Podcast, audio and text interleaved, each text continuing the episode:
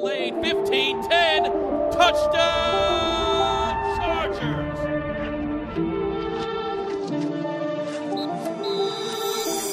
Hey everybody, welcome into a week one edition of Chargers Weekly, year seven of the podcast commencing here. As always, joined by Matt Money Smith. Buddy, all the speculation, all the talk about the draft, the combine, training camp, it's over. Uh, this is where uh, the meat of the podcast really starts against the Miami Dolphins, week one. Um, I know you're prepping, you're getting ready for this uh, this huge kickoff. Uh, your initial thoughts, my man? I don't think we could ask for a, a, better opponent in week one. You know, you, you think as we record this, it's it's Thursday morning. You got a heck of a Thursday nighter. Let's go Lions. You know, Lions Chiefs tonight, and this was. I just think back to last year, and remember this game was was back to back with San Francisco, and it was coming off.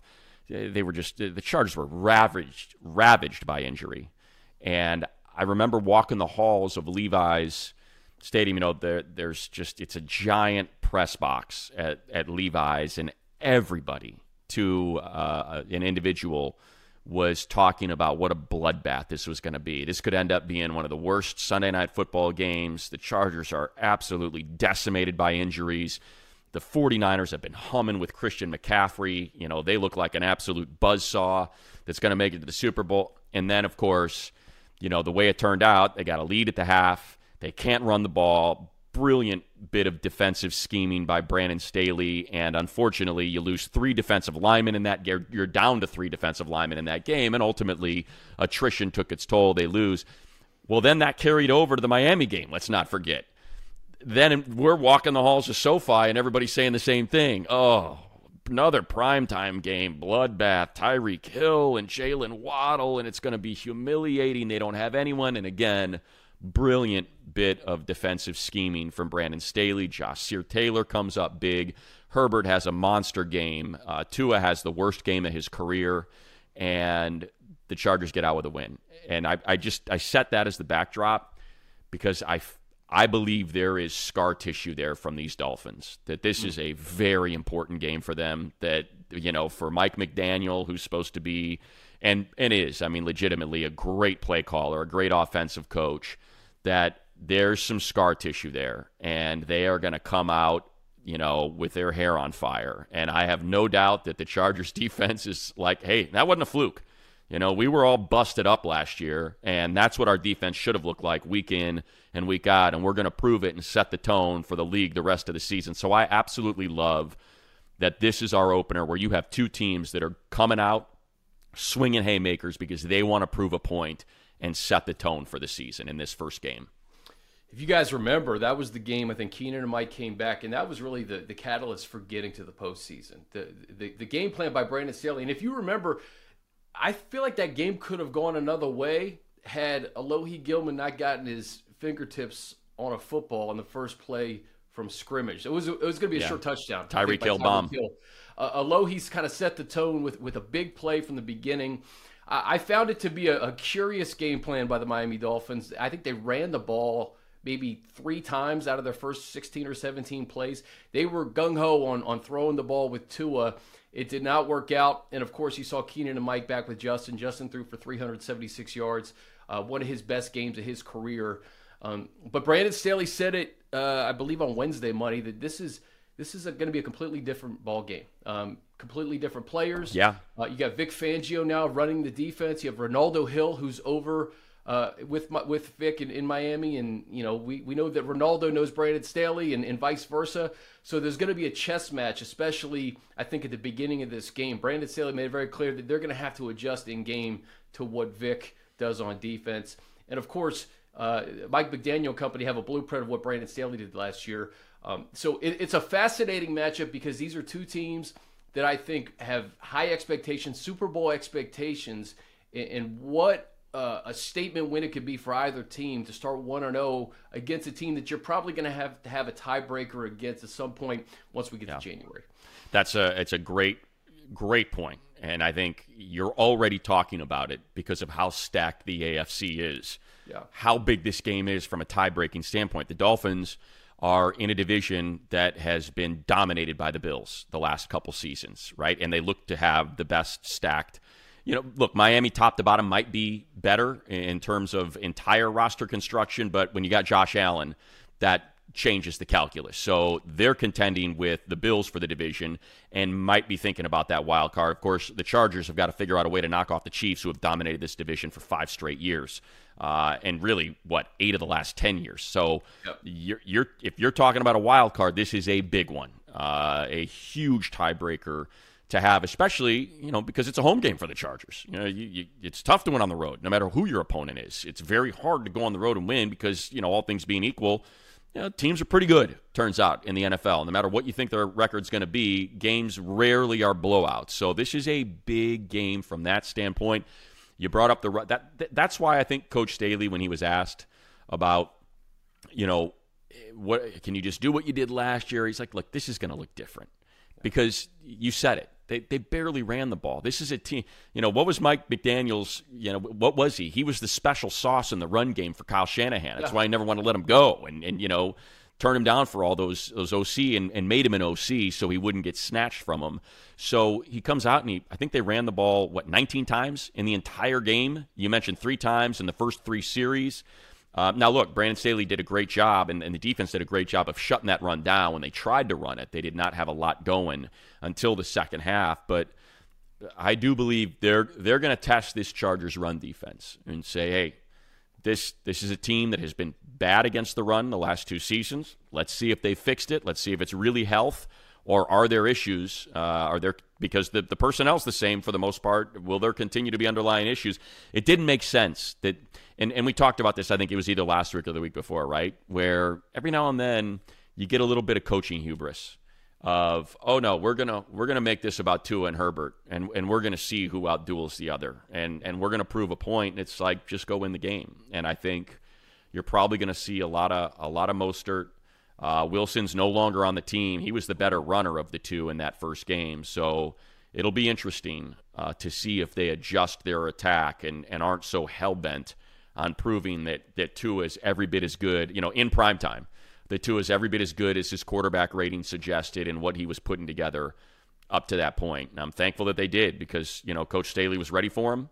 The, uh, the Charger defense was ready for him. And it's, I just, I, I do think it'll look different. And you know what? That goes for the Chargers as well. Chris, you mentioned Keenan, who had 12 receptions in the game. It was probably Mike's Mike Williams' best game, right? It was the it was the most yards with a touchdown that he had. It was his highest yards per catch. I think it was nearly 20 yards per catch in that game. So when you had the two of them out there, you don't have Jalen Ramsey in this one. So, you know, that obviously is a benefit. And on top of that, you got um, you got Austin Ekeler who had a touchdown, but I think he only rushed for about three and a half per clip. So I think that's going to be a, a, different look as well with Kellen Moore. You're going to see a lot more uh, attention to the run. Rashawn Slay. I mean, we can go on forever of how much different this is going to look. So I, I, think it starts with these coordinators, right? You, you have Kellen Moore right. and Vic Fangio enter the picture. They weren't in the picture in, in Week 14. What is this Kellen Moore offense going to look like, Money? I, I, I think fans want to believe that they're going to score 35 points on Sunday and win 35 to 31, whatever it is. Um, I, I think that we need to proceed with caution, especially early in the year. I, I remember last year uh, that loaded Cowboys offense, week one, Sunday night football, I think they scored three points. Uh, Dak Prescott got hurt, uh, and, you know, uh, they got the train back on the tracks. But I, I don't know what to expect, honestly. Like, I, I think we, we keep saying bombs away, bombs away. I do think you're going to see a healthy dose of the running game.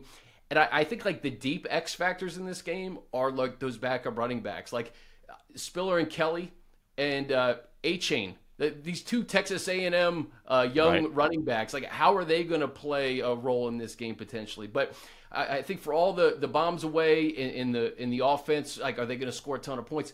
I think we need to maybe pump the brakes because we have no idea what it's going to look like and how long it's going to take uh, to really gel. Because keep in mind, none of these starters played in the preseason. I mean, I mean, really, the, the only thing that we have to right. go off of is practice and in a pair of joint practices against the New Orleans Saints. So, how is that going to factor into Week One? Like, how crisp are you really going to be? How how crisp are you even possibly capable of being?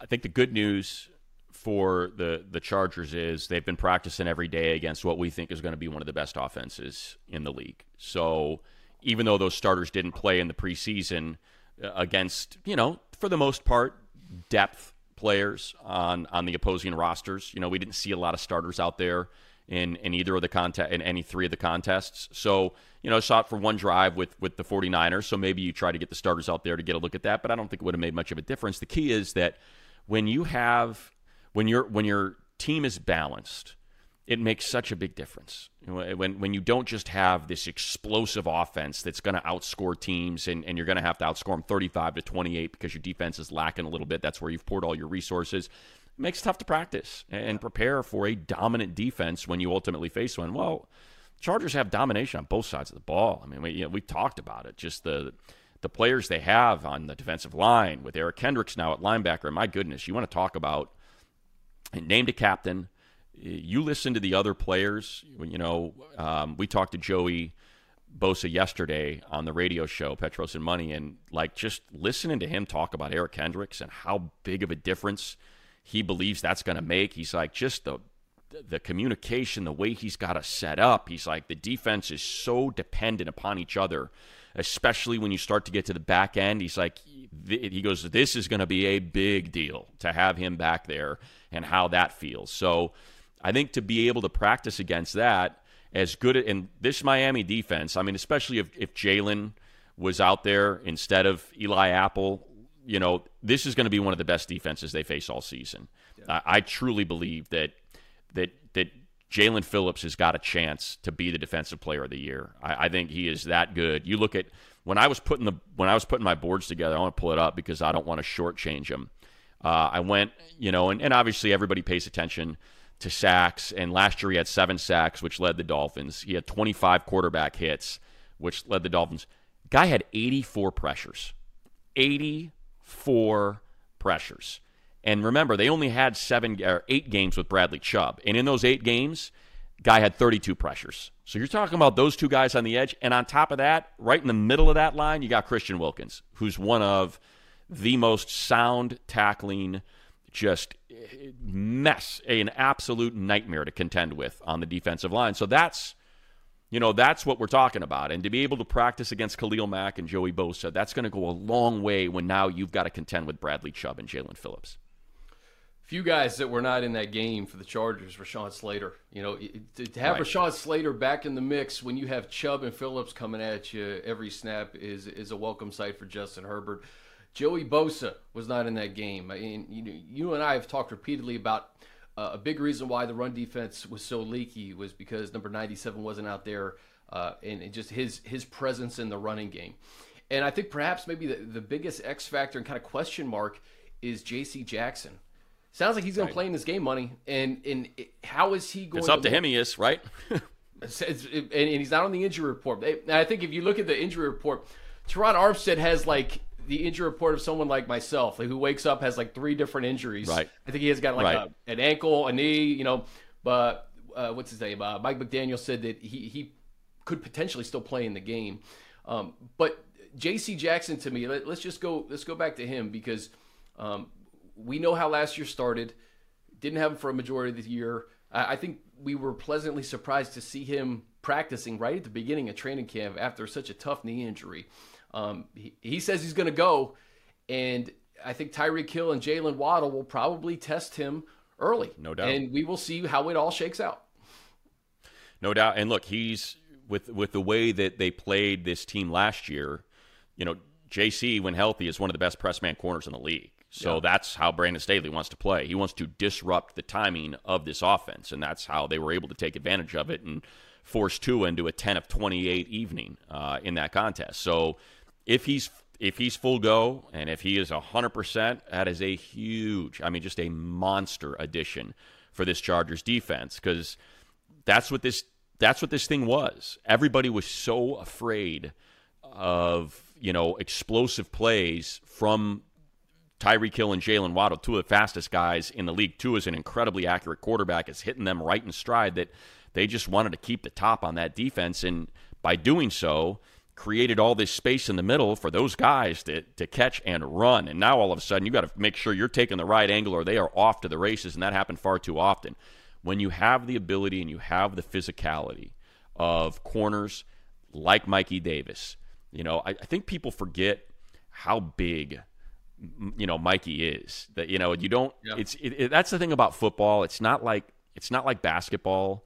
It's not like baseball where you're naked to the world. You know, you've got pads on, you've got helmets on. You're you're around very large human beings, and you know when when Mikey's standing next to Joey Bosa or Austin Johnson, and you're like, oh yeah, he's not that big. No, he's he's a legit six foot two, two hundred pounds. He's big, and so to have him on one side and JC on the other, and even Ja'Sir or Asante, whomever's going to be out there, those are physical guys you know, that can bust you up off the line of scrimmage. And now you don't have to worry about sacrificing one side of the field versus the other. Okay, do we want, you know, where do we want to put Ja'Sir? Is he on Waddle? Is he going to be, you know, is, are we going to put Mikey in there? Or is J- you may see JC in there. You very well may see that may be a little wrinkle that we see. And you put JC Jackson in the slot on Waddle or Hill and have Asante on the outside with Mikey. That That's something that's possible if JC is healthy, and that's going to help with those three by one formations that McDaniel likes to use so much. And on that inside of that three, that three player side is Tyreek Hill running that quick slant, and they're trying to get it popped, and that's where you get that that you know that pressure to knock the timing off uh, on that. So it's going to be. If JC can go, it's going to be a lot of fun because I think there's a lot of things that Brandon Staley can then do with how he wants to move these pieces around, including Derwin. You very well may see Derwin right in there, opposite Tyreek or you know, or, or Jaylen, just to really give them a pop with with that size to see if they can recover from that. And if two, you know, and by the time they do, is Tua now is his timing so far off that now there's Bosa, there's Morgan Fox, there's Tuli, you know, Khalil Mack, all in the backfield ready to make those sacks. Because I think, do you remember what it was? What uh, how many times Tua got sacked? in that game. I can't quite remember it off the top of my head, but I, I, feel like he got pressured a lot. I think he got sacked a couple times. So uh, sacked twice, twice for 18 yards, but he was just under pressure the whole game. So what I love about Week One is that you know there's wrinkles that we we're not going to talk about that we're going to see. I, I, remember Week One against the Raiders, seeing Derwin and, and Mack lined up on the same side right. and just wreaking havoc against Derek Carr. We're going to see things like that, and I, I think that the fact that there's not a lot of turnover on the defense, save for Kendricks, and then adding a guy like Tuli, um, this defense, this unit is very comfortable with what they did last year, and, I think uh, they're going to gel yeah, even nicer in 2023. Let's take a quick break, and I, I want to dig into Justin a little bit uh, as, as, he kind of embarks on a, a, new chapter of his career with Kellen Moore. Hey, Chargers fans, you want to eat? Uber Eats now available for in-stadium pickup. Order all of your stadium favorites from your seat with the Uber Eats app. Just set your location to SoFi Stadium Select your favorites and you'll receive a notification when your order is ready for pickup. There's so many mouth-watering options at SoFi. Let the stadium rumble, not your stomach. Go Chargers. So money, this offense with Kellen Moore, a lot of the same personnel. Um, one, one of the things I, I'm looking at early in the year, especially, is Justin Herbert and his rushing ability, and if they're going to use his legs in this offense. And I, I go back to the first two years of his career. He had eight total touchdowns on the ground. He averaged 4.3 yards a carry in year one, 4.8 in year two. Um, last year, we know why he didn't run, right? No touchdowns, right? 147 yards on the ground, just 2.7 yards per clip. That was part of the offense that they just couldn't use. And you know, we've talked about the Pittsburgh game a couple of years ago and how his legs were a big reason why they beat the Steelers. Um, Justin as a threat to run I think could be a very nice wrinkle in this offense. And I, am just wondering if they're going to use it, if that's going to be something that they actually intentionally do, and Justin is just smart about getting out of bounds or getting down when he needs to. I would expect him to. Remember last year in this game, it, it, was one of his biggest runs of the season on that eight and a half minute game clinching drive with the field goal that put him up nine, right? Uh, it was uh, a third down, and he took off and picked up those 10 yards because they cleared it out. I think that's probably more likely what you'll see as opposed to design quarterback runs. Now, mm-hmm. Kellen Moore, you know, feels like he's catching the defense sleeping and flat footed and recognizes something, you know, I could imagine like the way the way that I've interpreted this thing's going to go. I, I, think we brought this up last week. I don't mean to repeat myself, but is you're going to have they, they want to play with tempo. You're going to have four or five plays. You're going to have a couple check with me's, and they want to roll. And so if if Justin's got that in that bundle of plays, and it's you know, and and we we've said it, you know how smart he is. If he sees it, then you'll see that designed run, and he'll take it and get down because we saw that with Dak, right? Dak, there was a lot of you know quarterback run with Dak, and you know one of the reasons why it was top five offense year in and year out because you sleep on that. That's like that's how you make it even, right? It's eleven versus eleven. Now you've got to count for the quarterback taking off, and that makes a big difference in what you ask a defense to do to slow you down. Um, you mentioned Josh Palmer. I think the thing about the defense, I should say, the thing the thing about the offense this year, it's not just getting Slater back. It's you know, whenever you talk to offensive line coaches, they tell you it's five fingers on a glove, right? And they've all got to work together. That's what the offensive line is. If one of those fingers is gone, you know, it just kind of it, it, eliminates what you're trying to accomplish.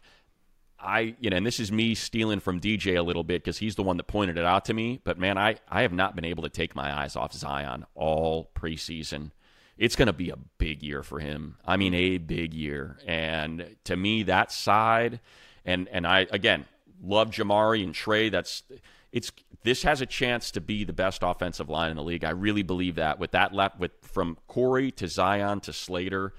I think that left side of the line is going to be able to do some incredible work and just serious damage. You're talking about protecting Justin's blind side while he's dropping back to wait for those downfield routes to develop. And that was something and I give him credit uh, in the in the presser on Wednesday. He's not, and, and he's not a jerk like I am. He's not taking shots at anybody on their way out the door. But he's like, you know, you got to remember, I those shot plays were there, but just circumstances and and how the offense was running and what we were doing. It's you know that's that's the only reason why those perhaps didn't come together, but they were there, and so I think now now they're there, and you got the protection, and you've got a healthy receiving corps, and you know, and and and Austin Ekeler is coming off of 38 touchdowns the last two seasons, so the defense is no doubt going to be spying him the whole time, and like it's it's all in week one, it's all there for the taking.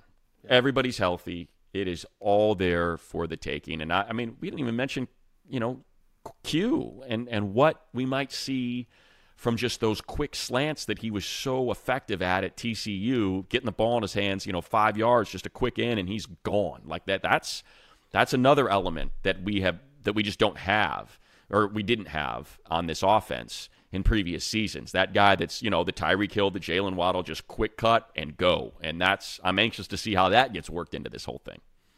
How about Gerald Everett?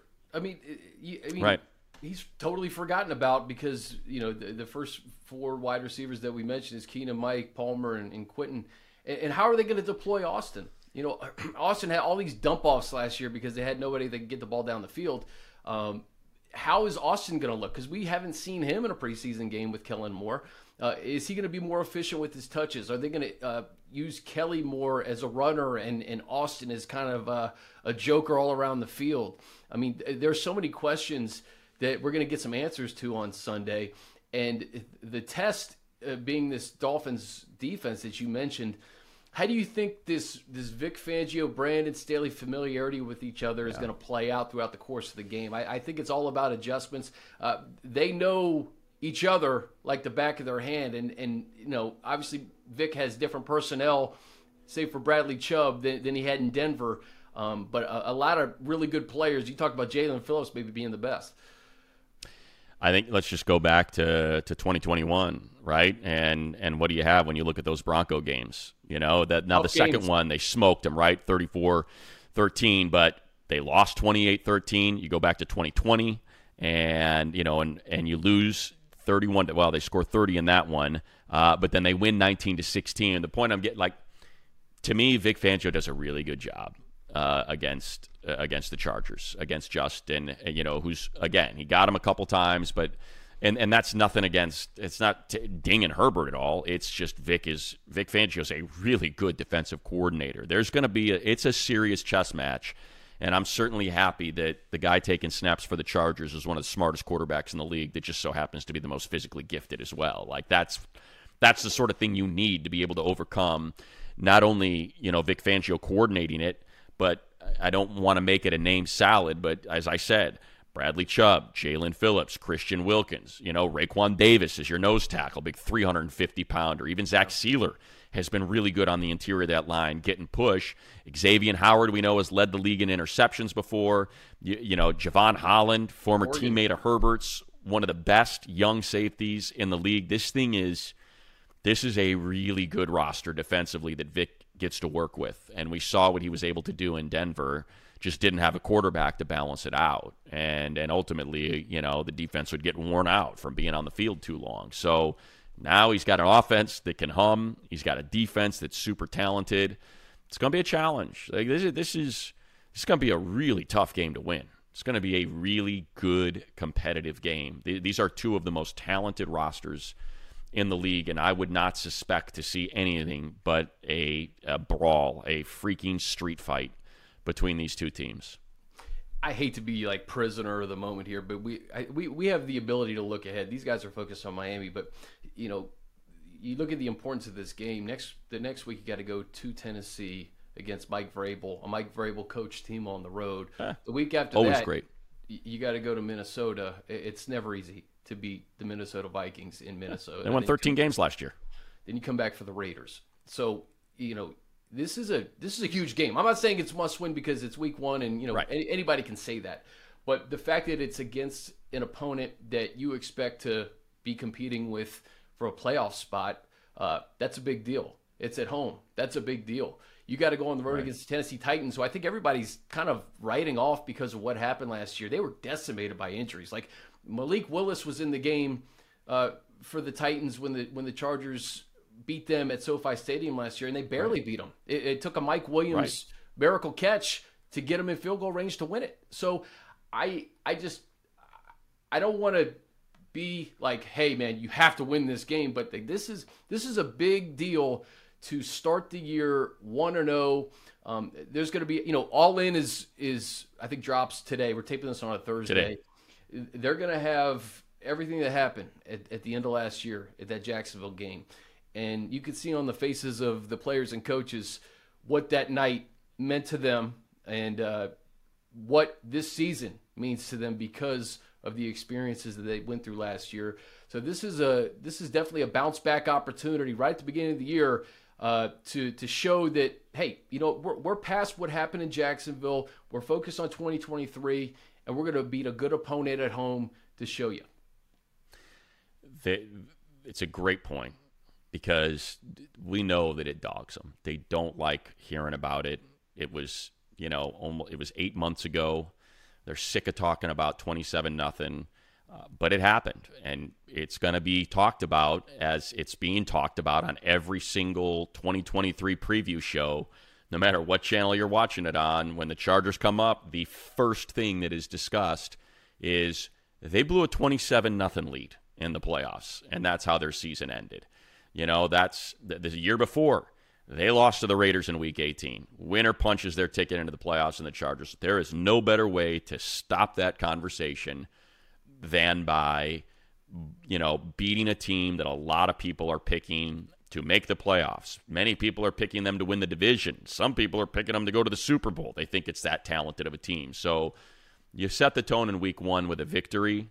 I don't care if it's by one point or if it's by a hundred you, you set the tone with a win, and that way, now people are talking about well, this was this was a showdown between two teams that we could totally see contending for their division or winning the wild card, and now the Chargers have the win and the tiebreaker against Miami. That gives them a huge leg up uh, in the AFC. That's that's the quickest way to end the conversation.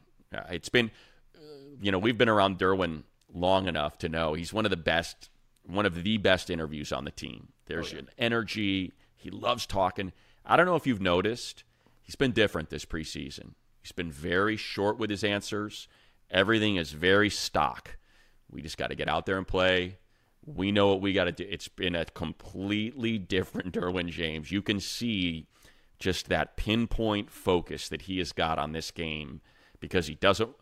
I can tell, like, it's I'm not trying to play amateur psychologist here, but it's almost like he's uncomfortable puffing his chest out because of how it ended last year and Yeah. how last season went. Like he is not his typical big swagger, you know, I'm like he's different. It's just if you go and look at, I wish I could pull it up, uh, or if we if, if we had the sound, I would I would share it with you. But like when you when you here we go, I'll just kind of give you an idea. Here's the transcript. So here is uh, Derwin. I'm looking. He has 1, 2, 3, 4, 5, 6, 7, 8, 9, 10, 11, 12, 13, 14, 15. 16 questions were asked of him in this presser.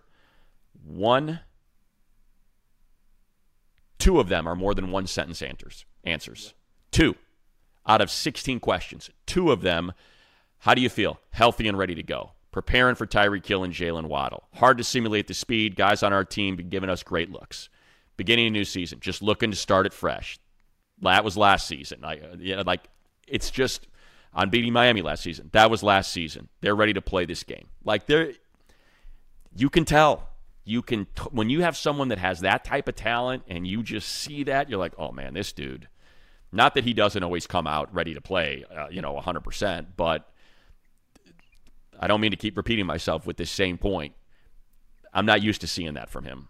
I'm used to seeing him smiling and having a great time with the media, and that has not been Derwin this preseason. I smile because he sets the tone, I think, for the entire team. You know, you go around the, the league money, and everyone has like eight, nine, ten captains. The captains on this team, really, I, I in my opinion, is Justin Herbert and Derwin James. Derwin James, I think, kind of sets the tone for the entire 53 man 100%. roster. Um, I think even with Brandon Staley, I think that he's been a little bit more matter of fact this year in, in some of his answers because these guys are sick of talking about it. And I think, you know, a lot of it was media driven last year. You know, Super Bowl or bust. Look at all these new additions, Khalil Mack, all the all these different guys that they got uh, that Brandon Staley had coached in the past that, that are going to help. J.C. Jackson. Um, this year, it's more just all right. You know what? Just show me show me on the field. I, I don't want to talk about going to the playoffs. I don't want to talk about winning the division. I don't want to talk about going to the Super Bowl. Uh, we have all the talent in the world. We have maybe the most talented roster in football. You know, if you're just looking at the starters, right? I, I mean, there's there's a handful of teams that I think can say that they have arguably one of the most talented rosters of football. The Chargers are one of them. Um, they don't want to talk about it anymore, and I don't think fans want them to talk about it anymore. They want to see it. They want to see it starting week one. And I love the fact that Derwin James is setting the tone in this way. You know, because frankly, I don't need to hear. We don't need to hear any cliche answers, or we don't need to hear anything uh, beyond. Let's just go win a football game. Um, and I agree with you, Money. I, I've noticed that difference in Derwin. I think it's a good thing, and I think if Derwin is acting like that, you best believe that that's permeating through the locker room because he sets the tone for the entire organization, in my opinion. I no doubt. There's, you know, the the the Chargers have had it both ways, right? On in the media, particularly in social media, which is what players tend to see because they're all on it. You know, Yeah. they don't have to turn on. Uh, they don't have to turn on ESPN. They don't have to turn on Fox Sports One. They don't have to turn on you know Channel Two to watch you and Jim talking about it like that. That's a destination. It's already in front of them on social media because they're on it. It's a way for them to expand their their personalities and make money and expand their brand and do all of that. So they see it. And the Chargers have been both a social media darling and a social media punching bag. It's been both things, you know, and and I to me the you know one of the things about being anointed that team and I felt like they were last season. Last season in the preseason after they made the signings. You know what? Brandon Staley's got his pieces now. Here's JC Jackson. They got Sebastian Joseph Day and Austin. There's the middle of that line that they needed that wasn't there last year. And a lot of people picked them to win the Super Bowl and or to dethrone the Chiefs for the first time. And when it didn't happen, they get upset. People take that personally, as though like somehow the Chargers did them wrong some way, and now they have to pay. So now, of course, they become the punching bag, and you know the twenty-seven nothing collapse in the postseason. Those players have seen it. They can't get away from it. I would imagine any time they post something, if they dare get in their mentions, there's hundreds of twenty-seven nothing choker, Charger, and like that's what they have to see. So because you know god knows i see it I, you know, and I'm I'm a nobody, you know. But if I get into my mentions, that's all I get. If I post anything about the Chargers, I got to wear that, and I'm I'm not on the field. I'm just a guy that calls the games, you know. So I can only imagine what it's like for them.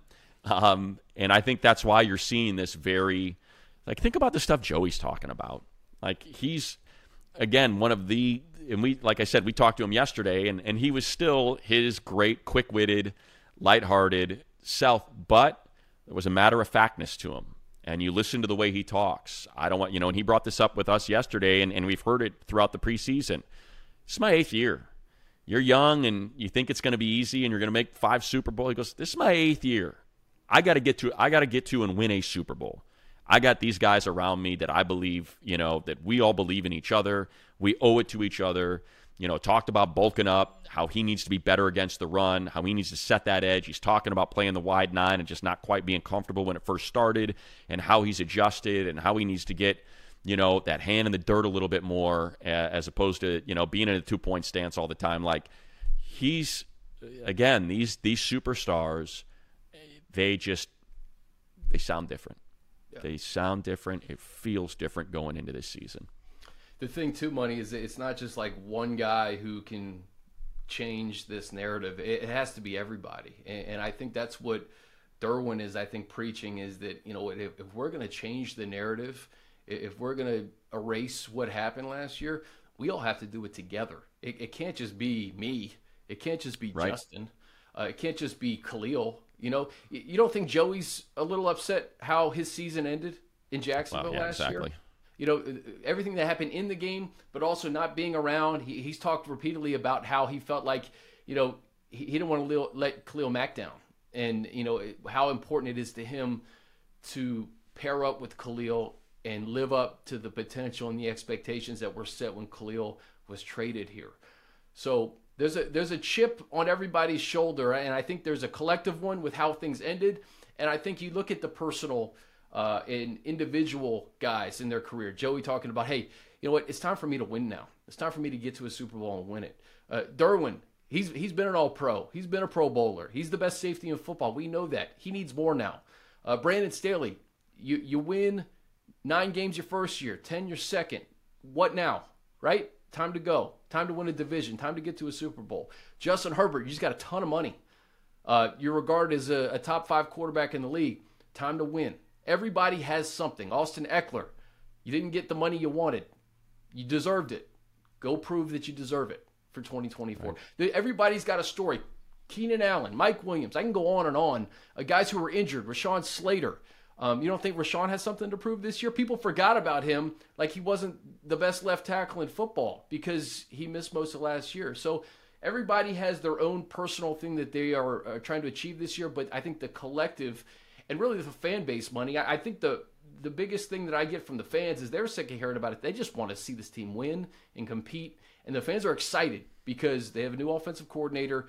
They got a ton of personnel on offense that, that has the potential to be very explosive and football is back. So I, am just I'm excited because the season's back, but also you, you see all the, the, the personal reasons why these guys are ticked off and ready to go in 2023. So, yeah, and, and look, I think to to get beyond the you know attitude and the approach and and get into the okay, that's yeah, yeah. They, everybody wants to win, right? Like yeah. all these teams want to win, and they, they, you know they're all going to come in feeling that way. I think in terms of just the game and how they win, you know, one of the interesting things I, I, I want to make sure I give credit to the right. I, I, feel like it was Popper that did the article on the Athletic about the defense um, the last couple days, and if it wasn't, I apologize to whoever it might have been. But they talked to Sebastian Joseph Day and kind of about being in this this defense again. And he made a point that that I've been making, and I sound like an apologist, and it's not. It's it's not me being an apologist. It's me pointing out the reason why this defense has not lived up to expectations is because of explosives. It's not that they get gashed play in and play out for six yards and eight yards and six yards and five yards against the run. That's not what it is. It's and and I think it was Sebastian Joseph Day that mentioned it. It's those 60 yard run against Houston. It's mm. those plays that would lead that led to this run defense being ranked where it was. And look, you can't have those plays. That's how you lose games. I mean, you're giving up touchdowns on 60-yard runs. I'm not saying that the run defense is better than advertised because you know, playing and play out, they're stopping the run and they are putting teams into some third and longs. Well, that wasn't happening la- toward you know that wasn't happening as much last year because of the injuries, uh, specifically to Joey when teams just started running at Kyle Van Noy relentlessly, and he was being asked to play a position that he wasn't comfortable playing, and it took him five, six, eight weeks to figure it out before he was able to set that edge to become a pass rusher. And we remember kind of that switch with Kyle and how much better he became when they went on that four game win streak yeah. uh, toward the end of the season. So I think it's important to put everything in context, and I and I, I feel like that's that's what I'm most excited to watch. Is we're going to look at a defensive line that is Mack Johnson, Joseph Day, Bosa. We're going to look at a linebacking duo that's Kendricks and Kenneth Murray, and we are going to look at hopefully J.C. Jackson, Asante Samuel, and Mikey Davis as your corners, and Alohi and Derwin as your safeties. That's what's going to be out there. That's what's supposed to be out there. Those are guys that have been in this defense now long enough to be comfortable with, save Eric Kendricks, who, by all accounts, listening, as I said earlier in the pod, to the defensive players, everybody's very excited about being the leader, you know, communication wise and getting it set up of this defense to make sure everybody is in their right spots. And I'm not going to say any names, but there were missed assignments last year. There were just there were missed assignments and that's how you end up with explosives. Bad angles, forgetting, oh, that's right, he's handing off to me. This is my job. There's a lot of that on the back end of this defense. And it just, it would get away from him last year or when Joey went down, attacking that edge that wasn't Khalil Mack. That, and, you know, how much we hear how much better Kenneth Murray is this year and how much more comfortable he is with Eric Kendricks next to him, getting him set up. There was a lot of that in that run game yeah. where you're you're not quite where you're supposed to be, and that's how these things get away. It's what you know. It's one of the things that that Joseph Day talked about in that article. He's like this. You, everybody's he goes. Here's the thing about this defense. It's everybody's got to be on the same page, and when they are, it's music. It's beautiful, but it's it's harder to do, but if you can do it, that's how you end up as the number one defense in the league, like they were with Brandon Staley coordinating the Rams. Um, and that's what they're looking forward to proving they can do this year. Danny Marcano sent this to me. Uh, Brandon Staley's three and zero oh in Week One games as a head coach and a coordinator, so that bodes well. And uh, right, th- there's a lot of lot of great games. I think this is one of the marquee games. Money. Uh, let's let's end it here. Uh, what do you think? will decide this game, not knowing anything. to me, it's defense. It's it's exactly what I just mentioned. It's preventing explosive plays, which against this particular team with Jaylen Waddle and Tyreek Hill is not easy to do. But Waddle I, did nothing in the game last year, too. By the way, right? Two catches, I think. Right? Yeah. Um, and Tyreek Hill, of course, had the fumble return. He then had a touchdown in the second half as well. But um, and he should have had one on the first play that Tua missed him, or that uh, Tua missed him. But also, like you said, Alohi got his fingertips on it. Um, I do think that that this will be a def- the, if the defense plays how we believe it can play, they'll win the game. I, I, I have full faith that the offense is going to be able to, to to get something that is. I think the offense is going to hum. I really do believe that. Uh, to me, it's more of a and well, see now I say that and I forget about Vic Fangio and just how good he is. Um, but yeah, I think I still think I give, you know, I, I still I still have that faith in, in Justin to Justin Herbert and that offense to overcome, even as good as Vic Fangio is and as talented as the players are that he's putting out there. I, I think the offense is going to score points. To me, it's it's defense. That's yeah. what it'll probably come down to.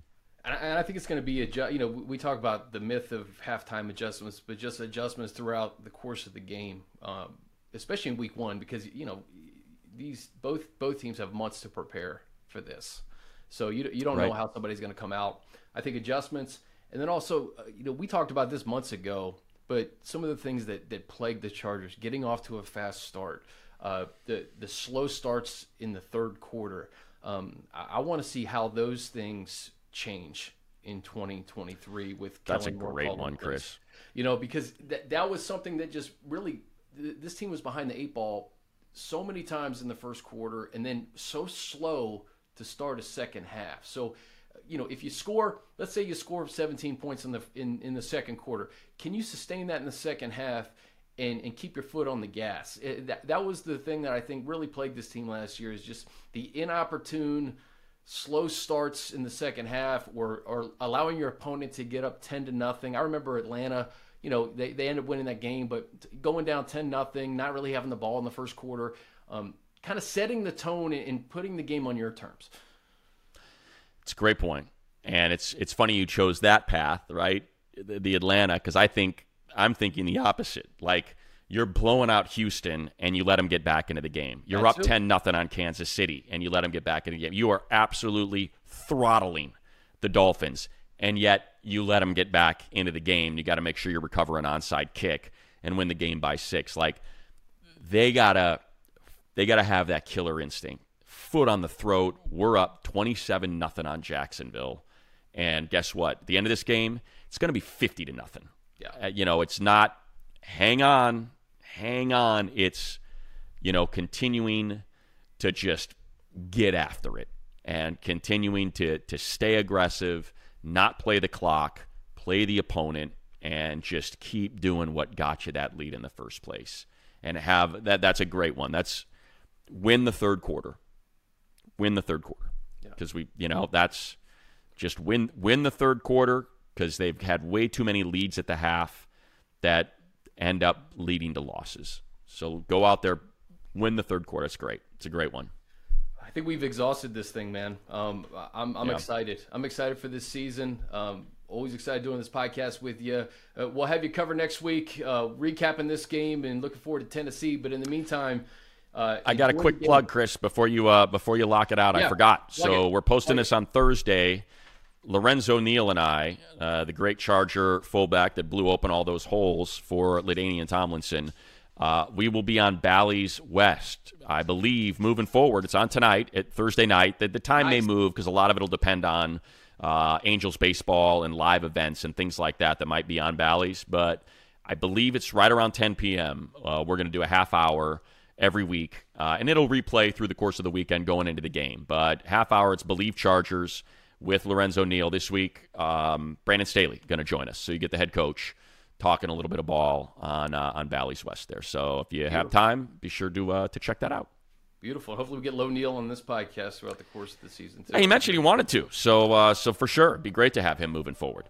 Yeah, no doubt. All right, guys. Uh, for money, I'm Chris. This has been Chargers Weekly. Enjoy the game on Sunday.